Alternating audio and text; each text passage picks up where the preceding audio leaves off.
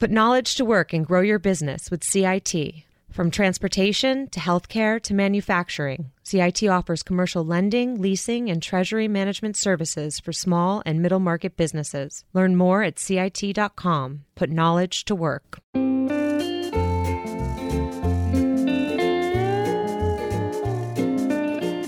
Welcome to Odd Lots. I'm Tracy Alloway, executive editor of Bloomberg Markets. My co host, Joe Weisenthal, is away this week, but never fear because his absence means we are about to geek out on some of the most financy things of all things in finance. So today, joining me, we have a former banker and corporate treasurer. He's also an all round derivatives expert. He is the author of one of my all time favorite finance books, Traders, Guns, and Money. I am talking, of course, about Satyajit Das. Uh, he actually has a new book out, but we are going to be talking about something much broader than that. The topic of today's podcast was inspired by a recent column by my Bloomberg colleague, Noah Smith. His column was called How Finance Took Over the Economy. Das has previously spoken about the financialization of the world economy. Many of his books are full of specific examples of this, but we are not just going to talk about financialization of the economy, we are also going to talk about the financialization in markets and monetary policy and that is, of course, one of the big, big questions for investors at the moment. So, Das, thank you so much for joining us today. It's my pleasure. All right, maybe just to begin, we should start by defining our terms and talk about what we mean when we say financialization. Well, that's a very, very difficult question. Uh, I think it's a bit like trying to define a smile because I think it was a professor who once said, a smile is the drawing back and slight lifting of the corners of the mouth, which partially uncover the teeth. So I think financialization is a little bit like that. And I have seen many people struggle with that. So I actually tend to think about its manifestations. And I think there's a few of them which are very important. One, which is obviously very topical, which is the use of debt mm. to drive financial and economic activity. The second is which actually has become topical again, is the size of the financial sector right. and how large that is relative to the real economy. And this is the whole idea, which is a third point, that instead of using traditional ways to drive the economy, which is things like innovation, productivity, new markets, we now start to use financial techniques or financial engineering rather than real engineering to try to create growth, wealth, and prosperity and the last one is an excessive reliance, I suppose, on financial techniques and instruments. And maybe underlying all of that is the increased emphasis on not the real economy, but just creating and trading financial claims of different types on them. And the best way to describe it is you and I are creatures of that because in an earlier age we might have been useful and worked in real industry instead of which we keep talking about financialization. Oh, wow. Um, you went there. Okay, well, I'm going to turn this back on you. You have a long career as a banker and a trader. Was there a particular moment in time that you can remember thinking that financialization was a thing or that the finance industry had grown too big or that financial engineering was starting to get a little bit weird? Well, I think uh, I think there was never one magic moment in all of this, but I realized there was something very odd when I used to be a corporate treasurer. And in those days, it was fashionable to run corporate treasuries as profit centers. That's something that's fallen into uh, disrepute recently. But uh, in a particular year, we made more money than the real business, which was to me a sign of considerable alarm in the sense that we were a transport company, but the financial jiggery pokery and pettifoggery that we were doing was actually creating more wealth than the business of shifting parcels around the world, hmm. which I didn't think was healthy. And the other thing, I suppose, was earlier in my life when I used to work in banking. And I remember with some degree of shame, actually, thinking that my bonus in one year was more than the earnings that my father, who was a mechanical engineer, had earned over probably a decade or probably more than that. And I thought there was something, I suppose, wrong with the world which actually looks at that type of valuation relatives. Wow. This podcast is turning into a big guilt trip for finance workers. But tell me, how do you think we got to this point in time where a trader, someone like yourself, can earn more than a mechanical engineer in a single year? I think there's several aspects to it. I don't think it's actually any one thing. I think you have to go back to the 70s. And in the 70s, you remember we had a period of stagflation, which is a period of high inflation and high unemployment and low growth.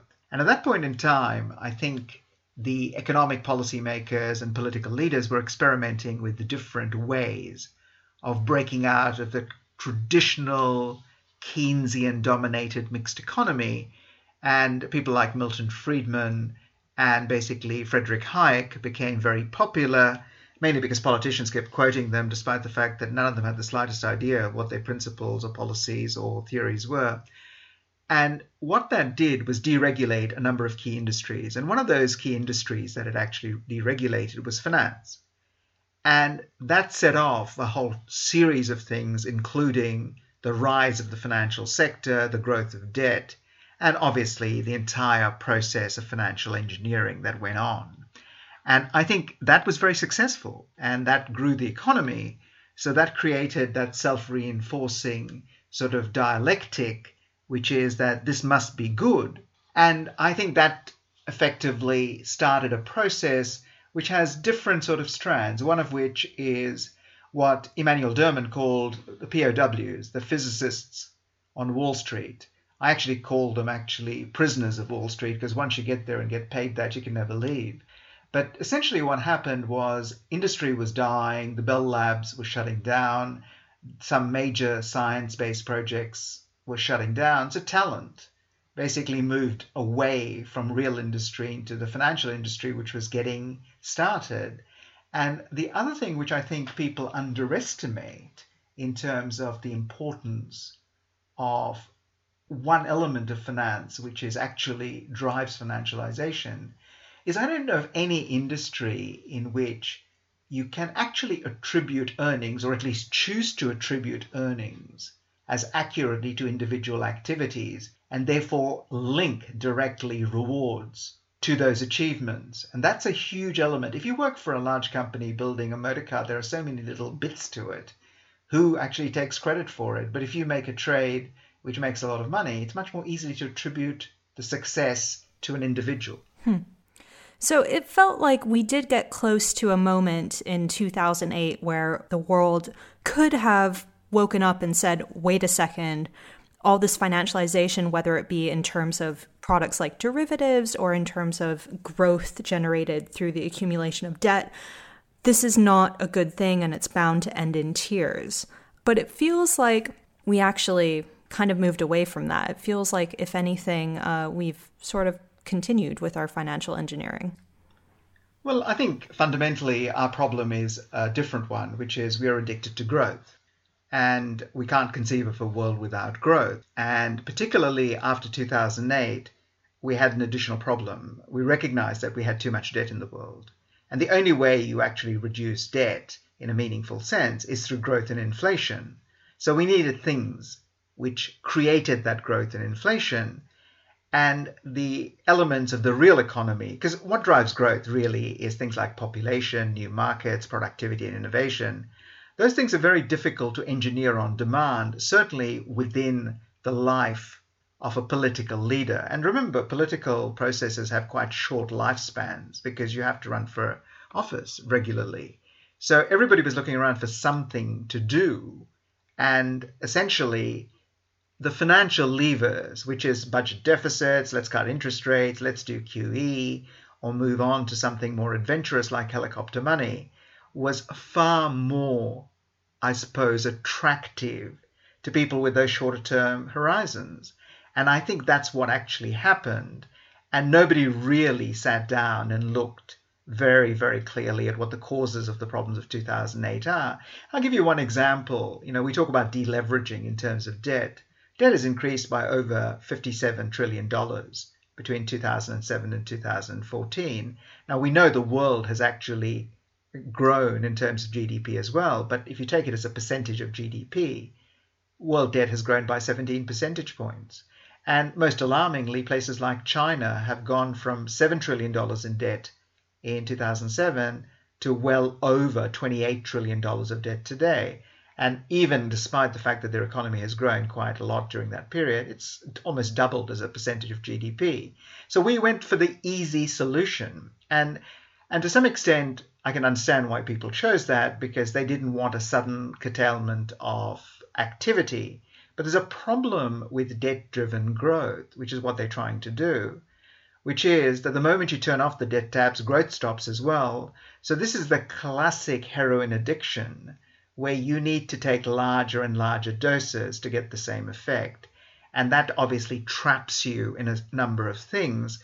For instance, now we're now trapped in a position where we can't actually increase interest rates or normalize interest rates because that would bring the house of cards down. So what we've seen is, I suppose, the financialization of economic policy with some, I suppose, problematic outcomes. Yeah. All right, we are going to take a quick break for a word from our sponsor.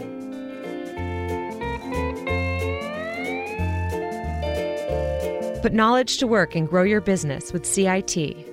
From transportation to healthcare to manufacturing, CIT offers commercial lending, leasing, and treasury management services for small and middle market businesses. Learn more at CIT.com. Put knowledge to work. We are back with Satyajit Das. We are talking about the financialization of the economy, of markets, of monetary policy. So, Das, I'm wondering, you know, policymakers were in a tough spot after 2008. I know they used QE, and we can argue that that increased the debt burden and it hasn't been successful, at least yet, in terms of generating inflation. Have there been any benefits to those sorts of medicines? Sure, it bought time. Mm. And I think the crucial thing was that politically nobody could accept the actual sort of collapse of demand and activity that may take place as a result of just cold turkeying the cure, I suppose. Right. But the problem with buying time is you have to use it properly. And there's a very famous line in Shakespeare in Richard III, I think it is I wasted time, and now time wastes me. And so we wasted that time because we did not look at the real issues of re engineering our economies away from financialization, away from debt, focusing on the things we actually needed to do. And so that opportunity has now been wasted. And during that problem, we've multiplied the debt and all sorts of other issues, which leads us now down a path which is very difficult to reverse. And that's the real issue. So, yeah, there were benefits, but ultimately, I don't think that was the right decision. I'll give you an idea of how ridiculous the argument gets. We're now talking about negative interest rates, which is kind of a strange, surreal world. And let's have a look at if you wanted to have negative interest rates, the kind of arguments you put up in support of it. Now, first thing, low interest rates haven't worked, so I'm not quite sure why negative interest rates will necessarily work much better. But then what happens is if you have negative interest rates, look at the sort of side effects of that. One is you undermine the profitability of the banking system. And what happens is people just take their money out because why would you leave money in and lose some of it you take it out and keep it at home. Incidentally, home safes, uh, particularly in places like Japan and Switzerland, have gone through the roof in terms of sales.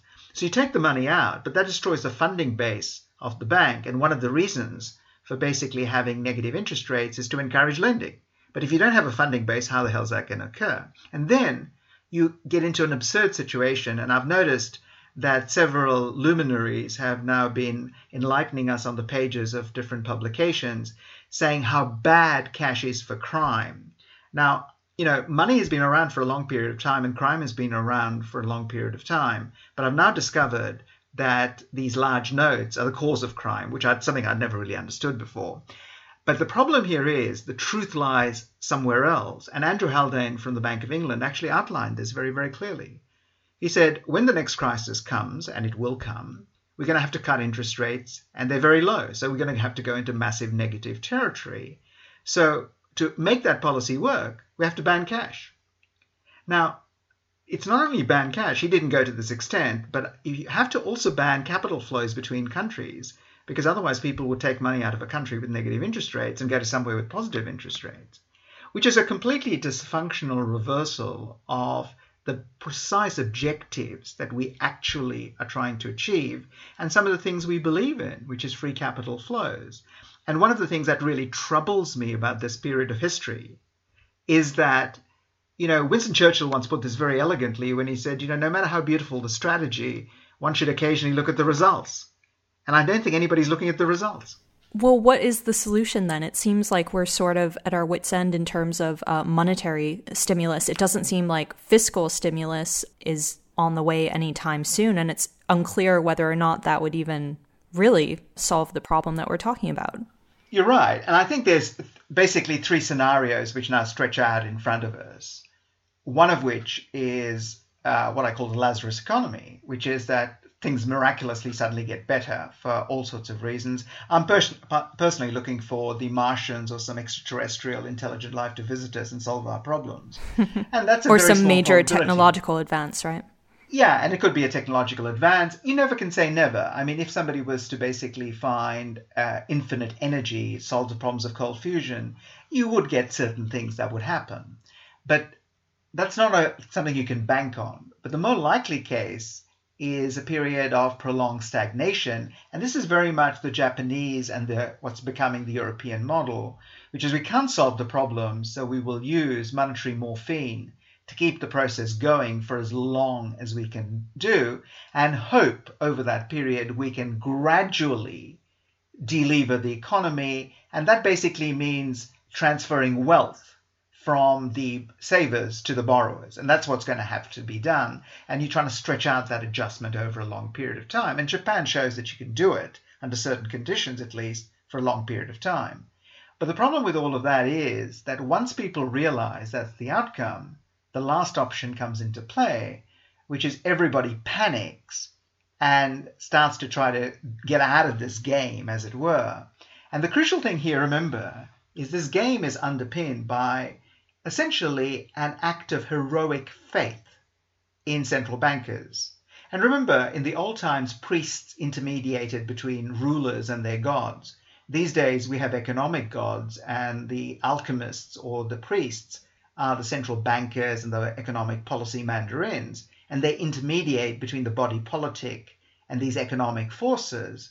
And there's a lot of faith in them, and everybody has suspended disbelief and wants to believe that this will work.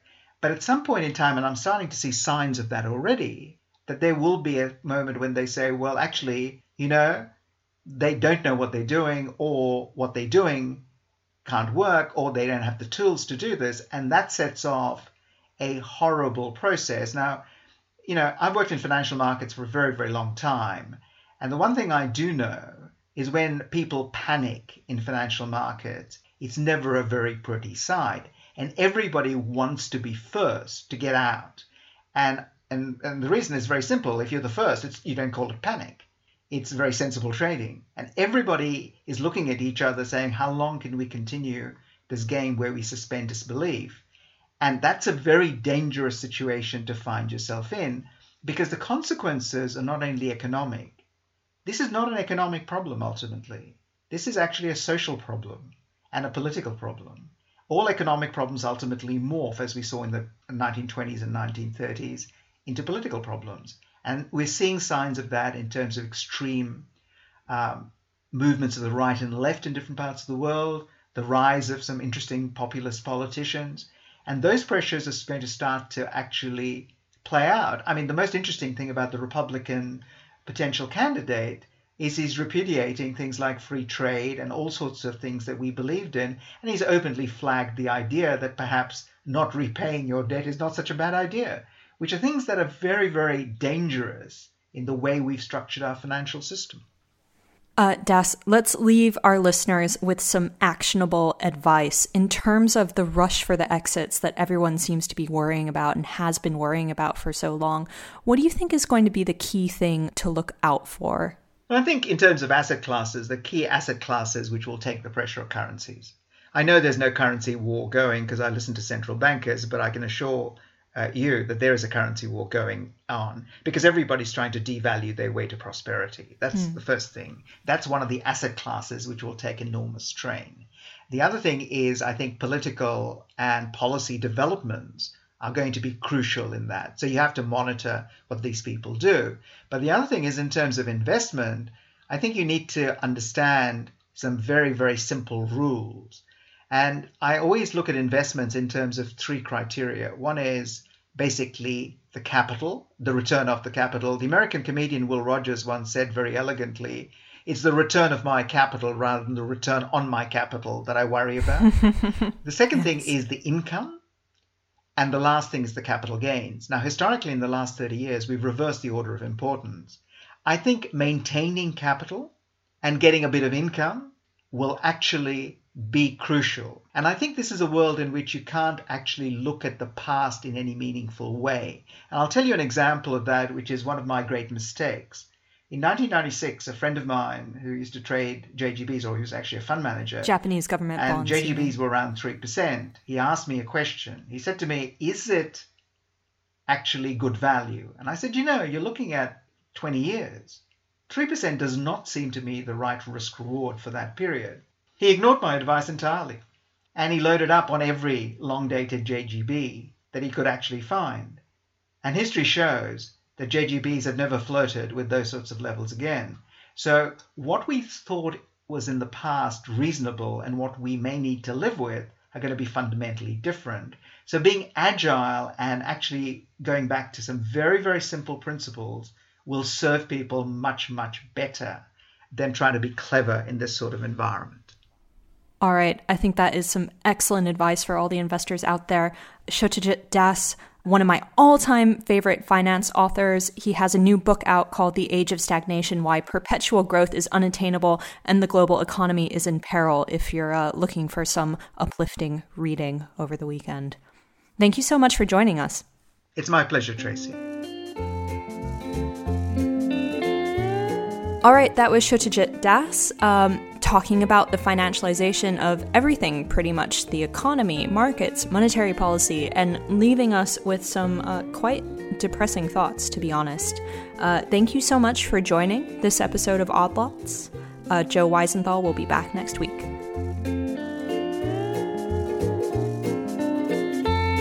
Put knowledge to work and grow your business with CIT.